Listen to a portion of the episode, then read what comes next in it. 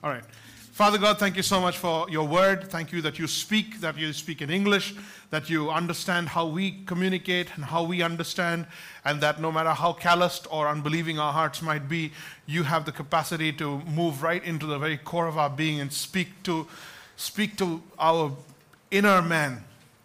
So there are people here this morning who are busy, distracted, they are hungry for the word, yet some are cannot be bothered. There are those who are interested and are seeking and searching. There are those who are tuned off, where we've got everyone here, the whole spectrum. And I love how smart and amazing you are, how intelligent you are, far above us all, to be able to get through to every single one of us. Give your servant the talent and capacity to get out of the way and speak to your people. In Jesus' name I pray. Amen. Amen. All right, we are in a new book, but it's the continuation of the first one. We were in 1 Peter.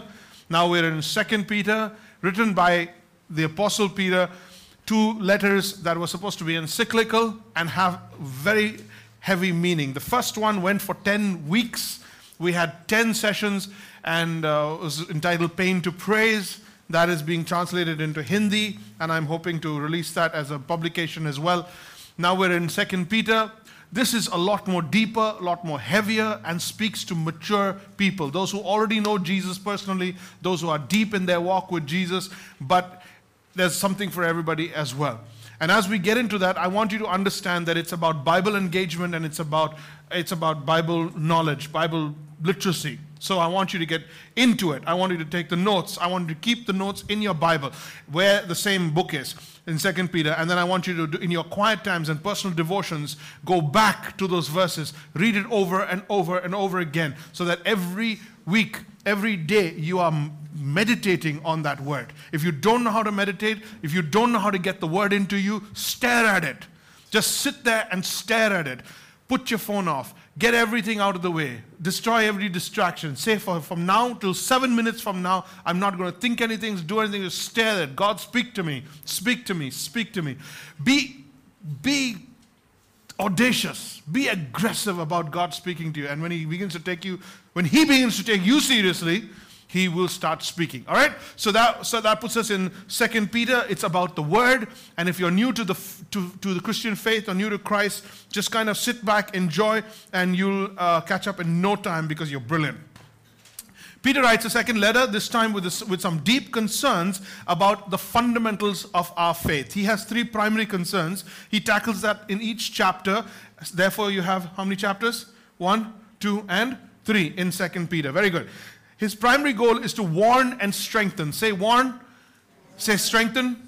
Yeah, his primary goal is to warn and strengthen the believers in three areas. For those of you who don't know what we mean when we say believers, we mean someone who's come to faith in Christ as the one who brings us back to God, okay, by the work that He did on the cross. Three things. Number one, people will fall away from the faith and forget their Savior. Ouch. People will fall away and forget their Savior. But a strong working relationship with Jesus will keep you from falling away. It'll give you an advantage. I gave you the whole thing right there, so you don't have to fill in any blanks. Chapter 1. Chapter 2. People will be swayed by false prophets. But a strong working relationship with Jesus will keep them grounded. We'll get into that. We'll get stuck into that next week. Number 3. People will become apathetic to God's judgment day.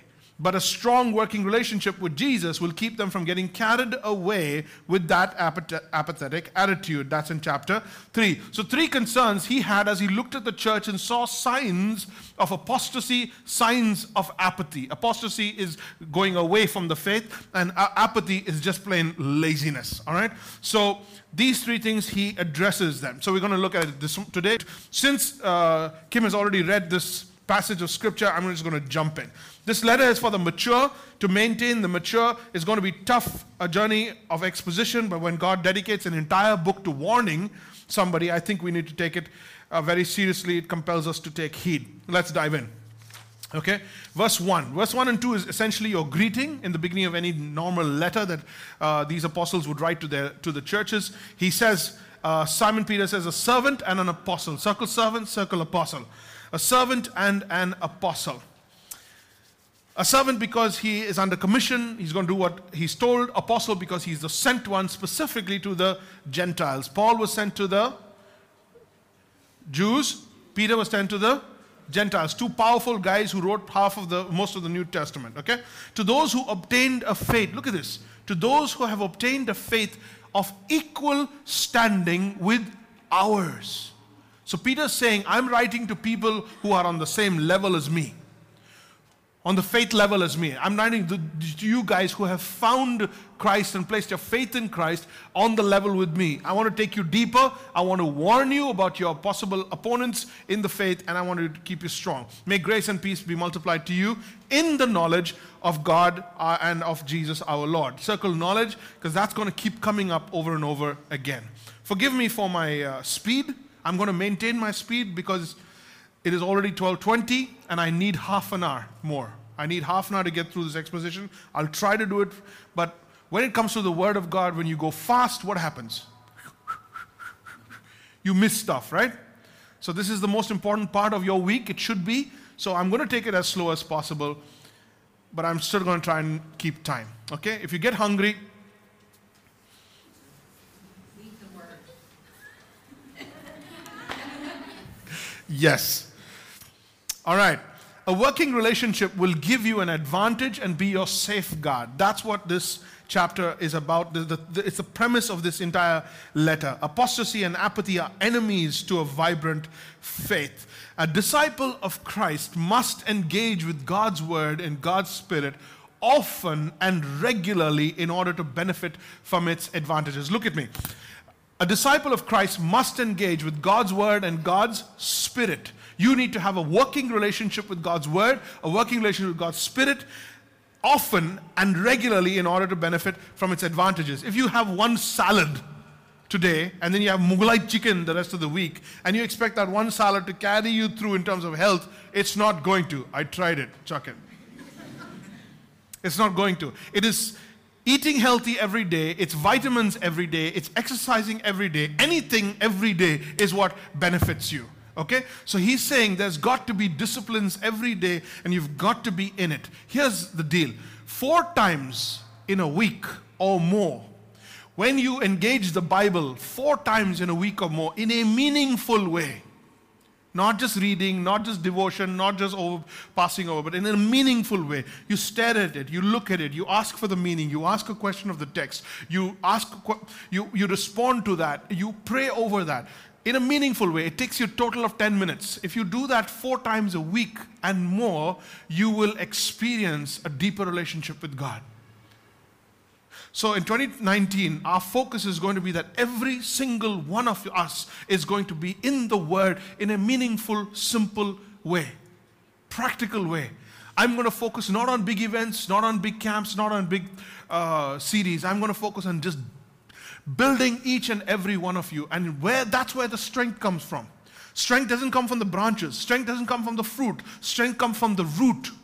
So when the storms come, when the difficult times come, when you're not in season, even when you're not in season to bear fruit, what's going to keep you strong is how deep your roots are. So if you focus on how deep your roots are, God will take care of your fruit, or how large your fruit is. Okay, so that's what we're going to look at, and a disciple of Christ must engage with God's Word. Verse 3, His divine power. Prince, put me down just a little bit here. His divine power has granted to us all things that pertain to life, that's the direction of your life, and godliness, that's the devotion of your life. His divine power, His divine power.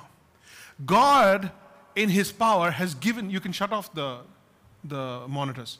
His divine power has given you something that you can live off. That you can live off. And the word he uses here is has granted to us. Has granted to us. Have you ever heard the word grant?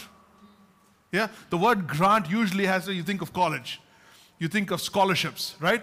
And when I did my master's, I got a grant, right? And I got a grant for the entire 4 years of study, for all the courses, And it's very expensive. It's very expensive. I got a grant, but they didn't give it to me. They kept it in the college. And they put the whole thing in an account in the college for me, and every time I signed up for a course, they released just that amount for each course. Do you know where I'm going with this? Yes?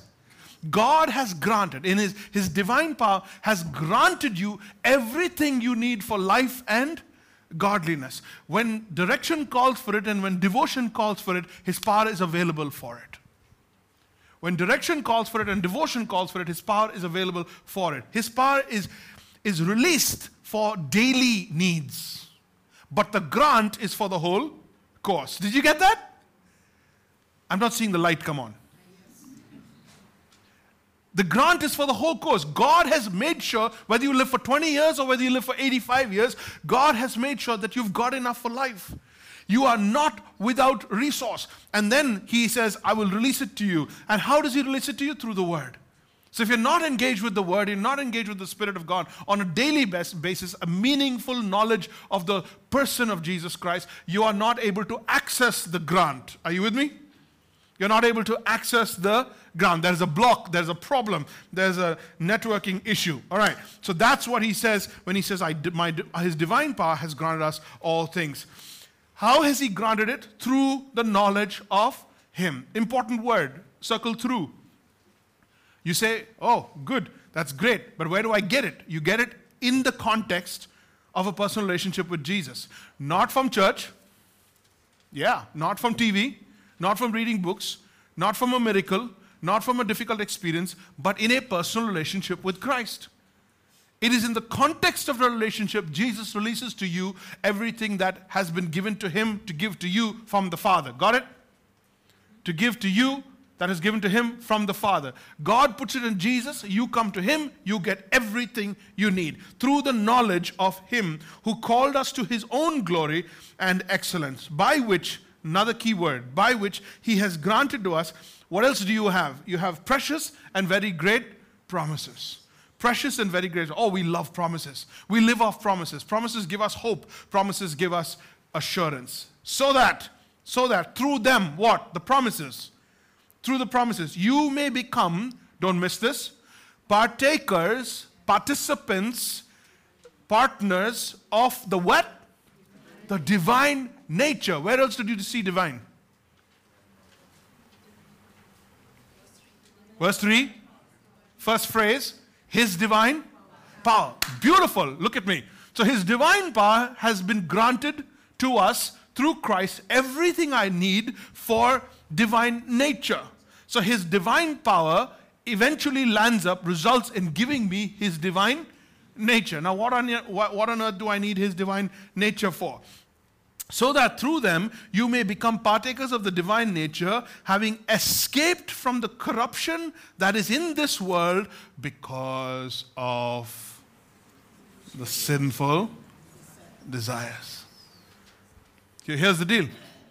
Your sinful desires don't treat you. You think you're having fun. You think you're enjoying life when you give way, when you give freedom to your sinful desires. But your sinful desires actually rob you of the powerful partaking of the divine nature. God wants to share His nature with you, and when you share His nature, you are able to have a relationship with God. A physical person can't have a relationship with the spiritual God.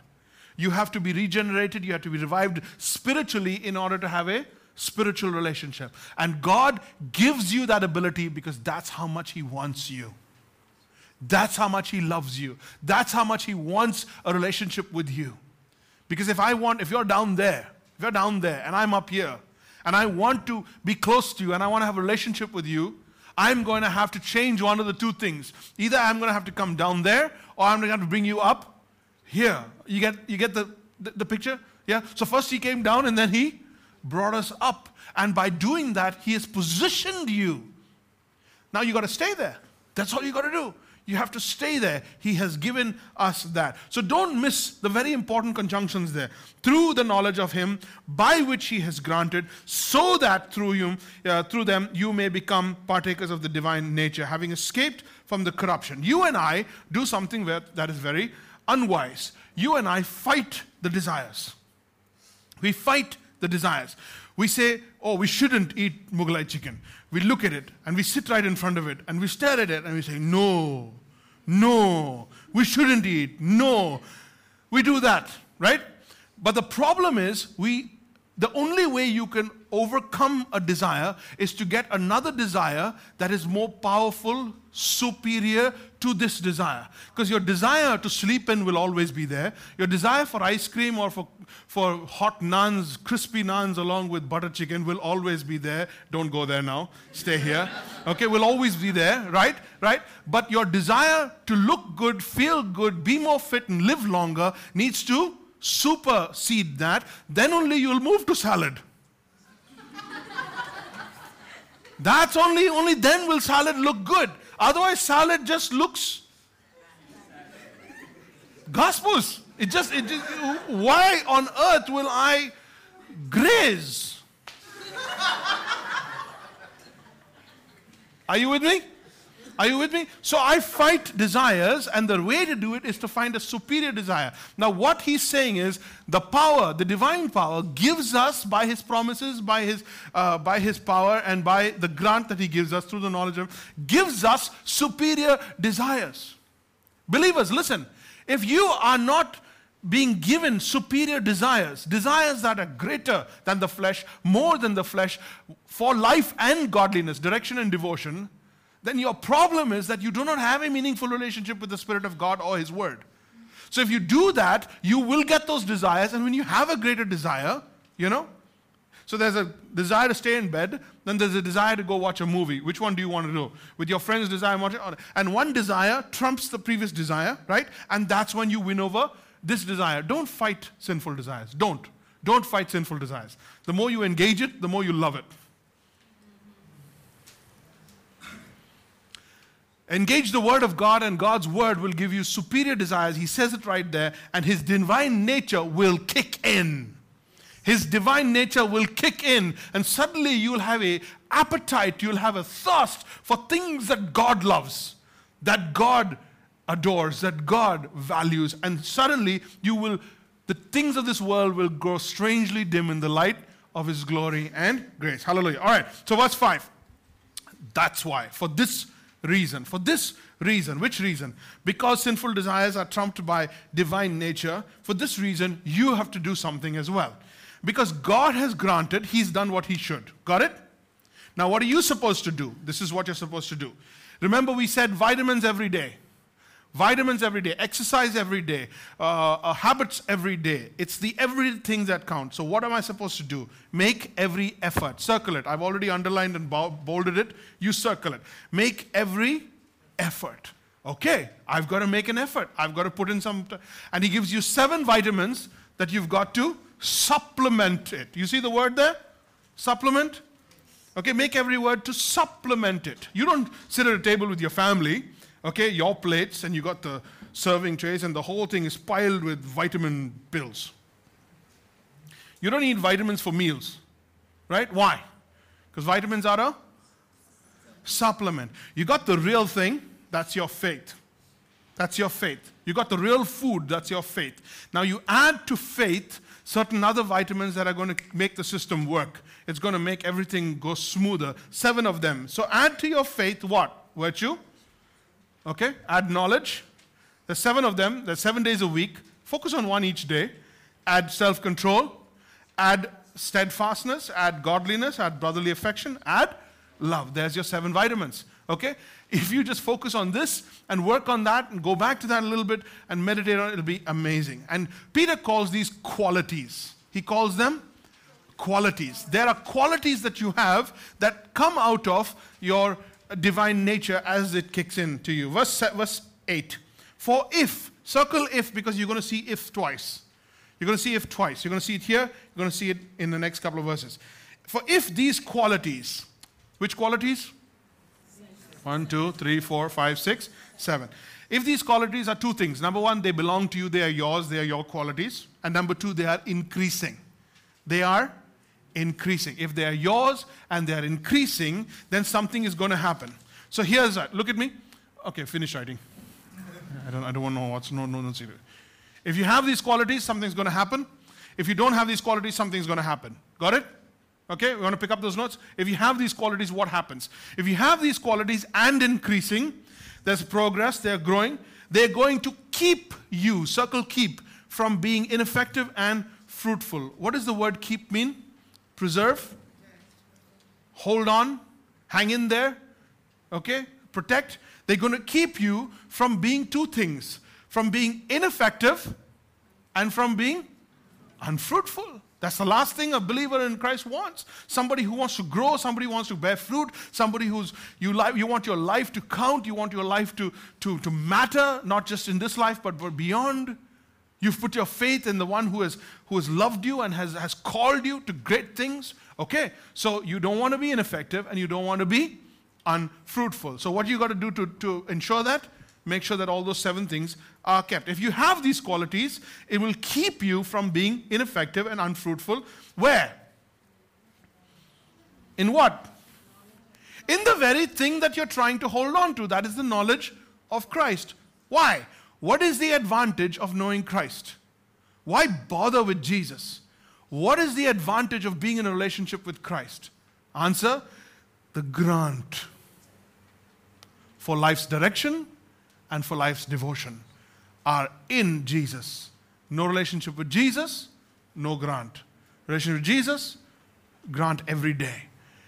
Moving from God's divine power to God's divine nature in you. The biggest miracle he'll do in you is not heal your diseases. That's a byproduct. The greatest miracle he'll do in you is give you his nature, where you'll want what he wants. You'll love what he loves. And you'll value what he values. So he's doing that. And that's what the knowledge of the Lord Jesus brings about. Whoever lacks these qualities, that's the opposite. Whoever lacks these qualities, well, something's going to happen if you lack him. Who are we talking about? Believers, mature people. We're not talking about those who have turned their back on God, can't be bothered, spiritually inane, spiritually numb. We're not talking about those people. We're talking about people who really know Christ, love Christ, sing worship songs, all of that kind. But when they don't have these qualities, they're not working on it, they're not engaging deeply in the Word and His Spirit, they will become what? Nearsighted and blind. No. Second one is? Forgetful. They will become nearsighted and forgetful. They will have myopia and they'll have amnesia. They will have myopia and they will have amnesia. And Peter takes it one step further. He says, not only will they have myopia, they will be almost blind. So when you don't work on getting these qualities, you don't work on these vitamins in your life, this is what's going to happen. Not only will you result in you're not growing in your relationship with God, you're going to get two things. Number one, you're going to get myopic. You know what myopia is? Short-sighted. You know what short-sighted is? You can't see beyond a certain point. You can't see beyond a certain point. You can't see beyond your looks. You can't see beyond your bills. You can't see beyond your family. You can't see beyond your fun, your life. You can't see beyond yourself. You can't see beyond your hassles and challenges. You can't see beyond. And if you can't see, you won't care. You know how you keep saying, oh, nobody cares, nobody cares. You can't see beyond. You will become myopic. The opposite of that is if you have it, you'll be able to see beyond yourself and look into the needs, the tears, and the cries of others. You'll become more useful. You'll become more fruitful. Now you're becoming more self-centered. You're becoming more self-preservative, myopic. And the second one is amnesia. You'll forget. What will you forget? They have forgotten that he was cleansed from his former sins. Forgotten that he was cleansed from his former sins. So when you wash your clothes, you don't deliberately make it dirty again because you've already washed it. But if your cloth clothes are already, if your shirt, if your pant is already filthy, then you will go on making it more filthy, because anyway you have to wash it. But it has been washed, not just with water and soap, but the precious blood of Jesus has washed your life clean. You're not going to go filthify your life all over again. You're going to try and keep it clean. So when you forget that you have been cleansed, you forget that you have been forgiven, you act like as if you have not been forgiven. What do people do who are in debt? They borrow and they get into deeper debt. What do people do who have sinned a lot? Like, chuck it, let's keep sinning. And they label themselves and identify themselves as what they do, not who they are. So you're identified by your performance and not by your position. But you've been bought by the blood of Jesus Christ. You've been grabbed. You've been saved out of the guttermost. You've been put in Christ next to in the right hand of God. And you have been placed in Him. And you have been covered by the blood of Christ so that you live out of your position and not out of your performance. So when a believer understands this, knows this, and still lives out of his performance, he's like a guy who's forgotten that his sins have been forgiven. You become myopic. You have amnesia. Everybody with me? Yes. All right. So you then have two therefores. Two therefores. Verse 10 and verse 12. First therefore, verse 10. Therefore, brothers, be all the more disciplined, all the more diligent, all the more committed. To do what? To confirm your calling and election. Whoa, don't get me wrong here. We're not saying that you have to confirm whether you're called or whether you're elected. We're saying that you are called and you're elected. Now you got to do what you have to do to show that you really are. You got to prove it. You got to let it out. You got to work it out. You got to let it out and show people that you have, in fact, confirmed it. How do you confirm it? You confirm it if you practice these qualities. You will never fail. If you practice these qualities. Are you seeing those big words? Diligent, confirm, practice. Verse 11. For in this way, there will be richly provided for you an entrance into the kingdom of heaven, into the eternal kingdom of our Lord Jesus Christ, in this way. So when you are applied to these qualities, when you're applied to discipline and engaging the Spirit of God and the Word of God on a daily basis, you are preparing yourself for a victorious entrance into the kingdom of God. There are going to be two types of entrances, not two entrances. Not two entrances, but two types of entrances. Those who just can't wait to be with Jesus again. Those who just can't wait to see His face and see the fruit of their life that's being saved up over there that's promised of God. Those His wonderful promises, His presence, all of those things. Can't wait to move out of pain and misery into the rest and the joy of God's presence. Those who can't wait, and you've been disciplined, you've been bumping it out, you've been working with God, you've been doing everything again, and now when Jesus comes and you walk into His presence, you walk in with great victory. It'll be provided for you, a great and rich welcome into the presence of God. And there'll be others who kind of, chalo, yaar, saved ho gaye, so let's just do it.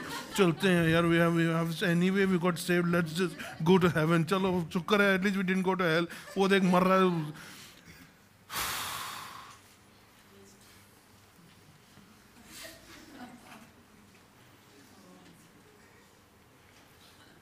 There will be, and some of them are going to be you. You were so distracted on earth, you were so carnal, so wishy-washy, so puss, like the balloons 4 days after the birthday. They still don't come off the wall, they're just there. They're even speaking to you, they're like, please release me, let me go. There will be people who you got Jesus, you went to church, you did the communion thing, you reminded yourself, but it didn't make a difference. It didn't make a difference. And you didn't engage, and then you became myopic and you became amnesiac. Yes? There you go. It's very simple, it's right there. And that caused you to finish your life and enter into the kingdom of God with not so much enthusiasm. So, for in this way, we will be richly rewarded. So Peter goes back to his own life and what he's saying here, and he says, that's why my job, my calling, my desire is to keep reminding you. Don't mind if I do, reminding you. Verse 12, therefore, I intend always, that's pretty aggressive, to remind you of these qualities. Okay? Though you circle, know them. Don't tell me what to do. I already know the scripture. Okay, very good. Though you know them. Number two, though you are established. Wow, you're deep in it. You've been going to church for 400 years. Great. You know Moses personally. Great. Though we are established in the truth that you have, I think it is right, as long as I am alive in the body, to stir up. Circle the word. Circle the word know. Circle the word established. Circle the word stir. You may know it. You may be solidly established in it. I'm still going to stir you up. That's my job, Peter says. And he says, as long as I'm in the body, as long as I'm alive, I'm going to make every opportunity to stir up. Why? Because I want to remind you that if you don't have these qualities, you'll become myopic and have amnesia. If you do have these qualities, they will keep you. They will keep you. So, since I know that the putting off of my body will be soon, he's going to die soon. Jesus told him that. It being clear to me. Verse 15, I will make every effort. So, God grants in verse 3, you make an effort in verse 5, and Peter makes an effort in verse 15. He says, I will make every effort so that after my departure, you may be able to at any time recall these things. Take a moment and make this meaningful by doing two things. Number one, the imperative and the commitment. What do you feel God's commanding you to do? If you're not understanding anything from this message, you can't be bothered, you're disconnected, you're like whatever, no problem, don't worry about it. But if God is speaking to you and you know that He is, then what is the command on you? What do you feel God is saying? I want you to do this. This is the area I want you to work on. This is what I want you to change. This needs to go if you're going to get right. What do you think is the command? And the second thing is, what is the commitment that you're making? What are you leaving this room saying, God, I'm committed to do this? This is one thing. Write it down. Make it just 2-3 words. Write down. What is God asking you to do? And what are you committed to doing? Never leave God's word, a time in God's word, without a response.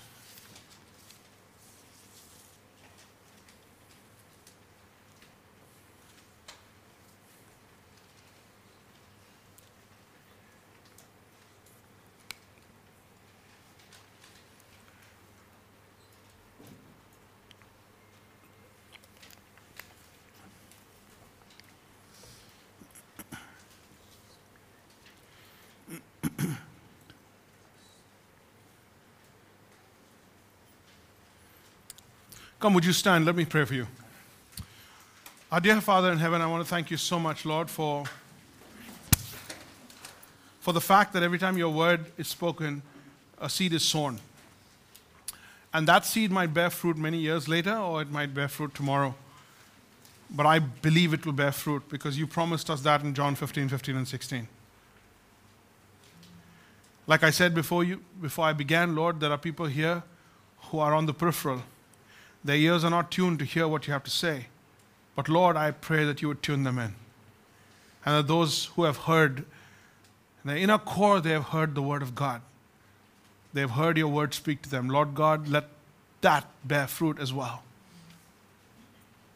Now may the grace of our Lord Jesus Christ, the love of God the Father, fellowship of the Holy Spirit, rest and abide with each and every one of us through this week and even forevermore. Amen.